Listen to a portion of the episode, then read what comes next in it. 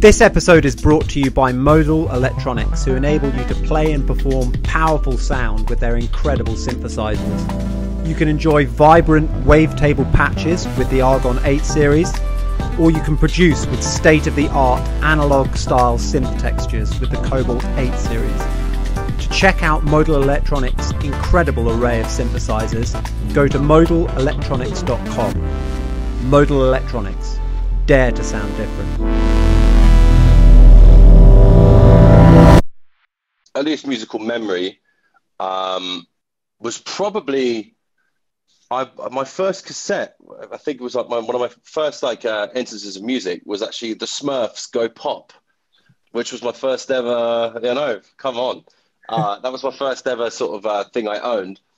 I mean, jazz was always playing in our house, like constantly, twenty-four seven, you know. I mean, not twenty-four seven. We did go to sleep at points. But, you know, growing up, like my dad would have on Pat Metheny and John Coltrane and Miles Davis and all this kind of stuff. So that was always on rotation constantly.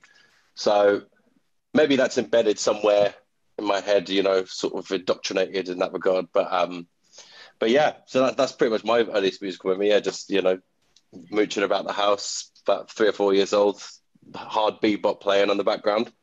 It was cool. um, yeah, Tom, do you want to? Yeah, I mean, I guess quite similar to, to to Sam. Come from quite a musical family. My dad um, has taught guitar from as long as I can remember. So yeah, I think my earliest memories are probably probably slightly more on the rock side, like Sabbath, Zeppelin. Um, you know, I was kind of birthed on, on that music, and then combination of that. And then again, very much like the kind of jazz. Um, I think Pat Metheny is a, a common artist in both mine and Sam's households. Um, yeah. Yeah. A lot of Metheny. So yeah, a lot of that. And earliest musical memories, probably my dad playing gigs. You know, he used to do quite a lot of um, local stuff, and yeah, as a sort of baby and toddler, I'd be dragged along all over the place locally anyway. Um, but yeah, the, the first one I probably remember, there's a pub just in between Reading and Henley, sort of near where I live, called the Flowing Springs, and seeing my dad play there. It was the first time I properly remember being like, oh, cool, he's like performing and doing something cool. And that was like, that was it. um, How did you guys meet? Touring together. Yeah, we, we met, uh, when did we meet? We met about fifteen years ago now, probably maybe just slightly under or slightly above, I'm not sure. But um, around that, yeah. We were both uh, we were both in metal bands, like way back when, like yeah, sort of.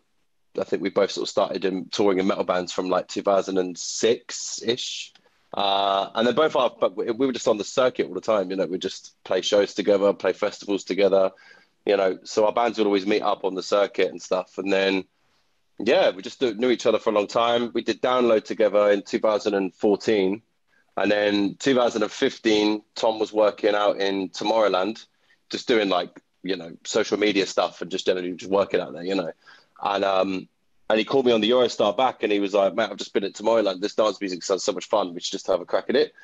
So we were like, yeah. So we just, you know, and prior to that, we were, you know, touring in our separate bands and, you know, making beats on the tour bus and stuff. Back then it was like dubstep and stuff, you know, just in the back lounge, just like messing about on Logic and stuff. And then, uh, yeah, just took a crack at it. And then a few months later, we did a house track that got signed, which then we had an artist project. So I guess we were like, cool, I guess we're D Js now. This is weird. So we left the metal world and we did this. And then that meant getting into the session game and the, the craft of songwriting. And honestly, mate, just kind of fell into it. It's a bit weird, but we just yeah. sort of, just one sort of event after another. And, you know, that whole thing of doing the session circuit for a long time. And then, yeah, now we're doing this Billen Ted artist thing, but still kind of, you know, producing a lot for other people and bits and bobs. But yeah, man, it's just been quite an organic like journey so far. It's really cool how um, yeah, really fun. Uh, came up in like more rock orientated. Uh, you know, it, by the sounds of things, it was like death metal type type of. Uh, it stuff. was heavy. It was heavy. heavy yeah. yeah. I mean, yeah. I guess I guess the true metal heads um, will go, "Oh, it wasn't death metal, dude." But um, yeah, yeah. It, it was kind of the sort our of. Hair didn't, our hair didn't smell enough. Yeah, yeah, it wasn't that bad. But no, it was te- technical metal. It was like tech metal is the kind of name of it. Um, yeah. So what, what, did of, you guys, what did each of you guys play in, in those bands? So I was guitar. Sam's Sam was drummer. Yeah. So you got uh, how is your how are your uh, chops like now? Because I mean, to play that stuff is really difficult. Uh, or it's terrible now, terrible. Not yeah, nowhere near the same. Like dex- lost all the kind of dexterity and like all the, um, you know, if someone was to throw the guitar at me now and be like, "Cool, you got a set in five minutes," I'd probably have a panic attack. Um, so yeah, I haven't played drums for about six years, man. It's been, which is which is, is a tragedy in itself. You know, have, the drum kit is now in our studio, just stacked up in the corner, and we then bought an electric kit, and Tom bought an amp and stuff because we were like, we're gonna relearn all our stuff. And again, those things have just gathered dust in the corner of the studio. But yeah, one day, basically, all this stuff that we do now is to one day finance another metal album. Well, I mean. There is that. There's that element to it, and and uh, I mean, I I probably am one of the few people out there, although everybody's got a quite an eclectic music taste, but like who I do really like heavy stuff and rock, and then I love pop and dance, and like you know, mm. I see both sides of it. But in terms of what actually works, uh, a man's got to eat, and uh, you know what what the kids listen to now uh, is not largely. Death metal is not rock. I mean, I know metal actually probably. I don't think it ever was. uh, I mean, never really was. But like, mo- yeah. I guess it's like metal has kind of retained that core fan base and like uh, loyal those loyal fan bases in a way mm. that perhaps like classic mainstream rock hasn't. But ultimately, what people listen to is like basically either dance, uh, dance pop, or hip hop. Was that a conscious decision after that moment at Tomorrowland? Uh, uh... Like, I, I want to make something that is actually going to resonate with young people and get on the radio and be played in clubs? I think I think it definitely has something to do with it. I mean, I I didn't honestly know the grand scale of how big dance music was in, in Europe. And I think I was kind of overwhelmed by how big Tomorrowland was. Because, you know, I, in credit to the metal world, the metal production is always great. If you go and see someone like Slipknot at a concert and you see all the pyro or Bring Me or... or anyone, it's incredible. And I always thought that the sort of metal and rock shows were like unmatched in terms of production and audience and loyalty, fan loyalty anyway. And um, after going to Tomorrowland that first time where there were like two hundred thousand people there from all over the world who had, and the bracelets opened up and they turned into lasers when I think it was like Avicii or someone came on stage and they had this whole laser, laser show coming out of people's watches and, um, you know, people from all over the world. I couldn't believe it.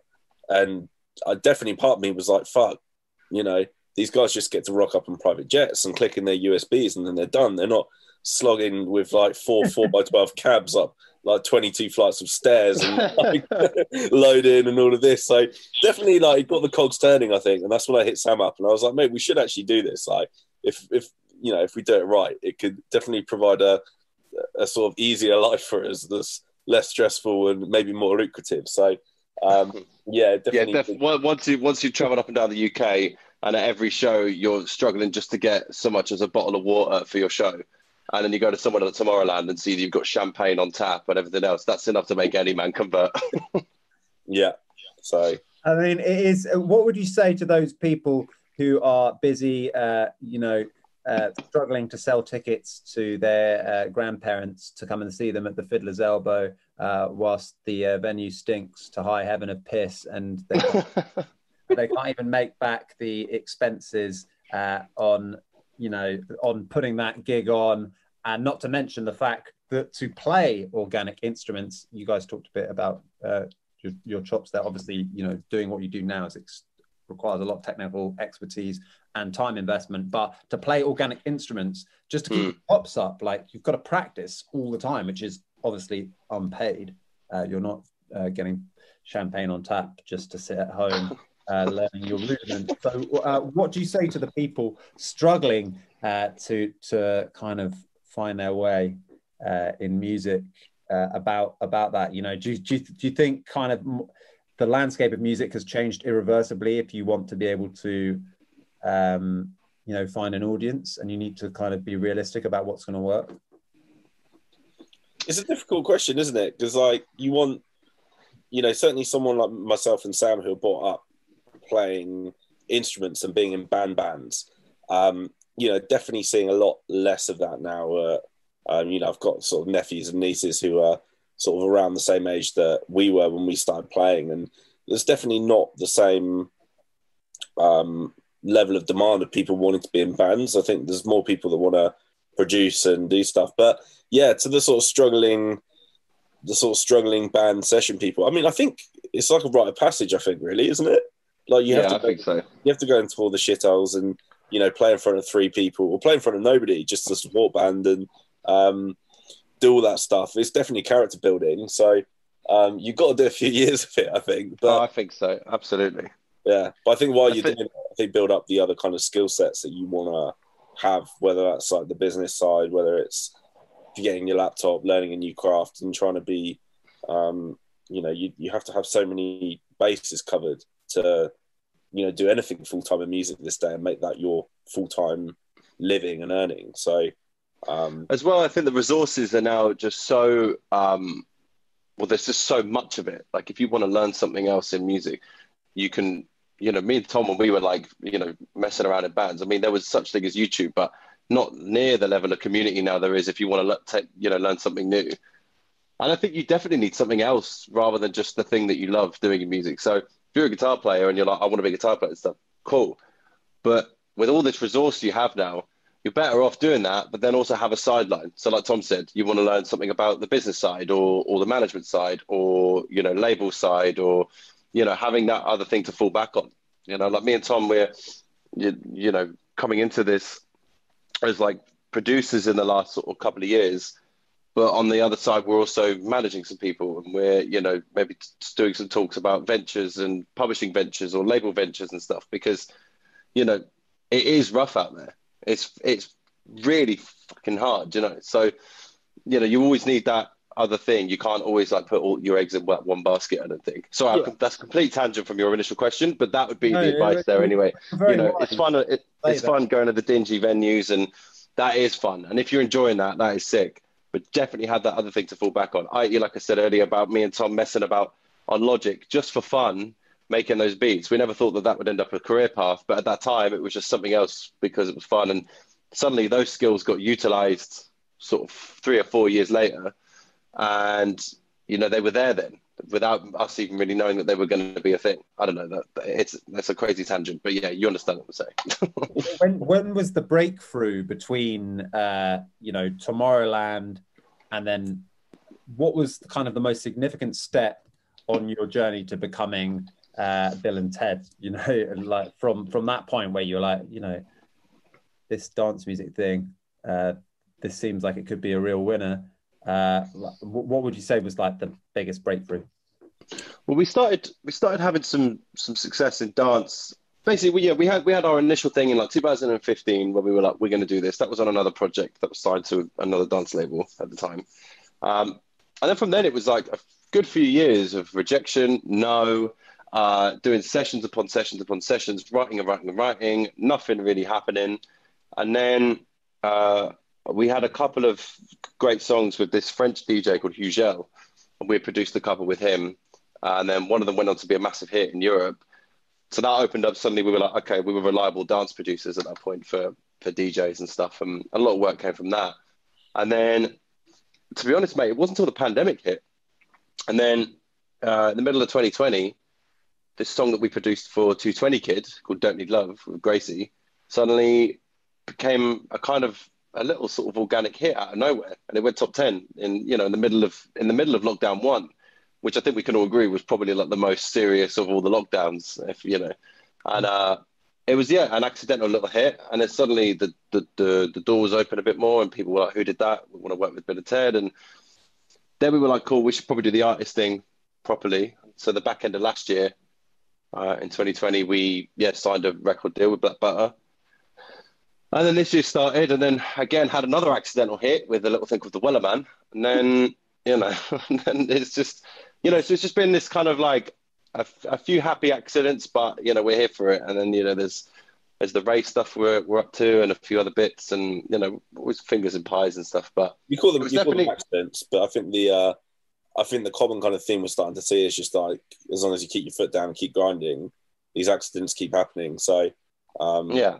Momentum yeah. is everything, and like yeah. what, once the momentum's there, you just cannot take your foot off the gas. Once there's any sense of, oh, it's, it's doing something, you just got to keep going. Like, you know, so we're we're kind of jumping on a lot. We've done a lot of, lot of remixes and, and doing this because, you know, there is there's an element of now you've got to kind of be on that spread betting thing a little bit and just be be constantly active doing stuff. And so that's what we're trying to do now, just to just to stay afloat, really. It's just like doggy paddling, you know, just like hoping, hoping that you don't, some massive wave doesn't come over and completely swallow you up. But right now we're on the calm beaches of the Bahamas for now, so we'll see. I would say I would say that's the kind of thing that we've installed in us from like, it's just like work ethic.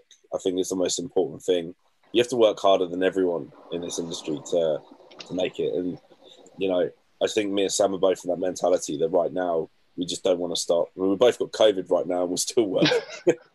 Both got COVID. Yeah, we both we both got Verona. It's amazing. We're, we're at the end of it now, but we both got away quite lucky, to be honest. Very mild. Yeah. And, um, we'll be... That was last last Sunday we got it. So where are we now? Uh, Tuesday. God, it's all just bloated to one. Yeah, last Sunday we got it. And... um. See, so yeah, our ten days are up tomorrow, or yeah, tomorrow. All right. Well, I'm glad that you're both uh, you're both all right, and it sounds like uh, I mean you're. It's quite contagious, your energy, in, in the sense of it's uh, it's very inspiring. I'm I'm sure to the listeners to hear people who are clearly kind of like on their way up, continuing to be on the way up. You've had like a lot of successes recently in terms of the way that you produce. You know, you mentioned that it was starting by like. Almost like messing around on Logic.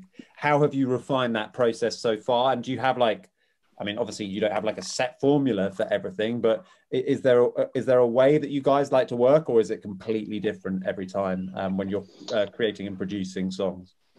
Um, I mean, first, um, okay, so, so before that, yeah, so so me and Tom used to both uh, engineer, so we both used to like record bands. That was our that was our first sort of bit of training. So prior to messing around Logic, we both used to use Cubase.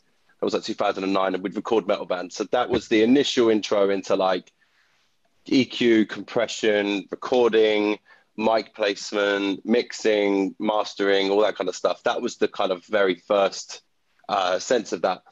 And then, yeah, like you say, sort of two thousand eleven to two thousand fourteen was when we started messing around with Logic. Um, and then in terms of refinement, I mean, like I said, we were in the session game for a long time, like those kind of last five years or six years. And um, I don't really know what it, I mean, definitely simplifying was our, was the, was the refinement for sure. Like, I think when we were first, we were like mid twenties and we, we were kind of new onto the scene, there was definitely an element we wanted to just throw the kitchen sink at every production and be like, right, let's do this bass and let's put five synths on it and like four pianos and like all these drums and da da, and like verse sounds completely different to the pre and then the pre is completely different to the chorus and they're like three separate songs, but fuck it, I want to put everything on everything, you know. And then definitely a sense of the last couple of years to be like, right, you are allowed five things and that, that's all. You know, you get a riff, a bass, drums, you know, whatever. Um, um, and that's kind of where the process has got to now. We're, we're very strict on ourselves on what we allow to get through the gates in terms of a production. Um, and that, you know, everything has their own little spot. And, you know, if there's one thing playing and then another guy comes in, it's like, well, you know, which is going to catch the listener's ear and who's up front in the mix and who has to come back at certain points and stuff. That's definitely been... the whole thing of like making a, a small amount of elements sound big, you know, it's definitely like those, when you hear those Ariana Grande, you know, productions or, you know, I always think to, um, which is break up with your girlfriend, you know, that song, uh, and how I might just be Serban being an absolute beast mixer, but when you hear that, there's nothing going on. It's just literally the beat, uh, riff and the eight oh eight, but it sounds monstrous. It sounds bigger than any production like I heard. It's insane. Mm. And I think, Space. Yeah, that's definitely that's definitely where we've got to. Where just very strict about what what gets through, and yeah, less is more. Refining, refining. Less is more. Yeah. Um, and then as regards to like where we begin, if we're producing a record and we get sent the stems, first thing always is to have the vocal in front. Uh, pull up just a sound, a piano or anything. First thing is just to just to jam along with the song. And normally they'll have some chords that they used in the initial session demo, which is normally what we'll use, but then see what we can create around that. Is there a riff? you know, is there another chord that might actually work with their vocals slightly better, whatever, you know, just have a little look around. And that's where everything begins. And then from that, it's just building that up, you know. Um, I think Calvin Harris has definitely been a massive inspiration in that regard. He just has this ability to just start with a riff, really small, and then build that same riff up with timbre, just using different elements and building on that. And then whatever kicks in for the drop is that riff, but just much bigger. And I think he is just the absolute master of that, you know, and that's that's definitely been a lot of inspiration for us, for sure, um, yeah. in that regard. But yeah. In terms of instrumentation and the way that these uh, these productions are put together, are you using uh, are you using like real bass, or, or is everything done on keyboards and through through Logic? Sorry if that's a moronic question. No, uh, not at all. Not at all. We get um we do get some real instrumentation in. Um, Probably more so than most. I mean, we definitely get some guitar and stuff. We definitely get some real bass and stuff sometimes. But I think for the majority, because I think our workload, especially at the moment, is quite high. I think speed is something that we rely on quite quickly. And I think as soon as you plug in an instrument, you get down the kind of rabbit hole of wanting to, the kind of engineering that's probably kicks in where you're like, should we restring? How are we going to do this? And then suddenly what could be a very uh, sort of a ten minute using a trillium bass, for example, could turn into like three hours a day wiped out getting a bass sound and getting it all yeah. right. When actually, I think now to your, uh, you know, it might sound like a label A and R now, but to, you know, thinking completely on the, on the pop spectrum, your person that's on TikTok with a video, do they give a fuck that it hasn't been real bass? And do they notice? Can I notice? I mean, it's hard to tell now. It really is hard mm-hmm. to tell. So... You have to kind of um, TikTok. Uh, well, I mean, maybe some people on TikTok. Maybe there are some bass channels on TikTok. Who knows? But yeah, I know what you mean. It's unlikely that the majority of, of the audience there, and indeed anywhere in a club, and and me, I'm not going to pretend to you for one second that I could uh, tell. Oh, that's not a real bass when I listen to it. If it sounds good, it sounds good. If it doesn't, it doesn't. That's mm. really all it it comes down to. Uh, so what are your plans going forward? It seems like uh, you're on a real roll here. So what is the rest of twenty twenty-one uh, looking like for uh, Billen Ted? Plan one is to not die. Uh, that's, yeah. uh, that's, that's the, the first plan. That, uh, but with, uh, you know, tomorrow will be day ten. So that's... Yeah. Of... yeah. So if we get through this, um, which is looking good, we're feeling, we're feeling good. So... Touch wood. Um, yeah, I... To be honest, we're on, it's just getting singles away at the moment. There's a lot of focus going into like our project, our artist projects. Um, we're starting to do less sessions for other people and concentrate more on, on our stuff. Because I think whilst, as Sam said, we have this kind of momentum, I think it's important to kind of allocate the, you know, just put time into stuff that's working and that's moving. So yeah, just pushing forward with our singles, remixes, um, a few live things that are opening up. Um, so, yeah, hopefully get to do some D J sets, you know, get out to some clubs and um, maybe Germany. There's some other territories that the stuff seems to have been doing quite well in, so like Germany, Scandinavia. Um, want to get out to L A, I think. I think we've got some shows lined up for the start of next year over in the U S, so that's going to be fun. Uh, but, yeah, pretty much it. When, as Sam said, survive, keep putting... you know, keep trying to write and produce good music, um, collaborate where possible. Yeah, no, that's it. It's, it's like I said earlier, you know, we kind of, the, the whole artist thing came like sort of a bit of an accident in terms of, you know, the success it had at the start of the year. Obviously, I talked about earlier, the Wellerman was this random thing that when it came out of nowhere, went number one. And then obviously there was the big scramble at the start of this year from the label, like, you know, this thing, it's just smashed the charts, it's gone number one. We hadn't really planned for that.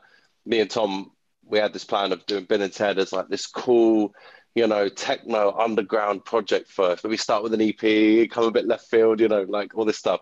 And then suddenly it's like, no, no, no, you remix this sea shanty and now you're on Capital in the morning and you got to go promote it. It's like, oh shit, okay, fuck. Yeah. So, with that came, you know, the label going like, great work, guys, this is sick, you got number one. So, so what you got next? And we're like, nothing. We've got absolutely nothing. What have you got? They're like, nothing. We're like, ah, oh, panic, writing mode. We've got to write for a project. Shit, you know? So there's definitely a bit of that. Like, we've got one out in a minute, which, which is doing really well. Um, then it's obviously always looking towards the next song. So you're kind of, you know, you're collaborating a lot and seeing which features you want to do, obviously, as from the dance end and stuff. So yeah, like, as Tom said, definitely looking for that next single. Well, next few singles, actually. I think our next couple are lined up. We want to kind of make sure that, you know, we always want to have about four lined up in the future, you know. Um, but yeah, just a bit of that, bit of partying, bit of a laugh. We've had it. We've had it now. So fair game. Exactly. Well, yeah, I hope you're looking forward to uh, getting back out there and playing live as soon as possible. I'm definitely looking forward to live music resuming. Thank you so much, guys, for coming on the Greatest Music of All Time podcast. It was awesome to talk to you. Oh, yeah, thank you so much for having us, mate. Inspiring. You are definitely uh, on a roll, uh, just by the sounds of like the way you guys are talking. Um, and I'm sure a lot of people uh, who are listening to this podcast feeling lazy are now going to get out there and, uh, you know, smash it. Come on, guys, let's do it. Let's, Let's have, have it. it. Let's have it. Come on. Come on. Well, yeah, thanks very much for having us, Tom. Like, really, thanks, bro. Chat. You sometimes struggle to get up in the morning or wind down for bed at night. I used to find it so difficult. I woke up with no sense of positivity and brightness. I was void of motivation and spirit. This changed completely when I started waking up with a Lumi body clock. These incredible devices mimic the light and colour of a real sunrise and sunset, transforming the experience of waking up and going to sleep completely. Rather than being suddenly woken up with an alarm clock, the Lumi body clock will wake you up gradually with a natural sunrise. The Lumi body clock has been shown to improve the quality of sleep and awakening, and to boost mood and productivity in clinical trials. You can personalise your sunrise and sunset from fifteen to ninety minutes with their clinically tested unique natural light, and more than twenty sleep and wake sounds. We all deserve to sleep well and to wake up feeling fresh. So if you're finding this a challenge and you want to try a new approach, go to lumi dot com. If you're enjoying the Greatest Music of All Time podcast, you can keep up to date with all of our latest episodes for free by subscribing. If you're watching on YouTube, the subscribe button is located at the top of the Tom Cridlin YouTube page. It's also at the bottom right of any video that you watch on YouTube. If you're listening on an audio platform, such as Spotify or Apple Podcasts, you can subscribe at the top of the page.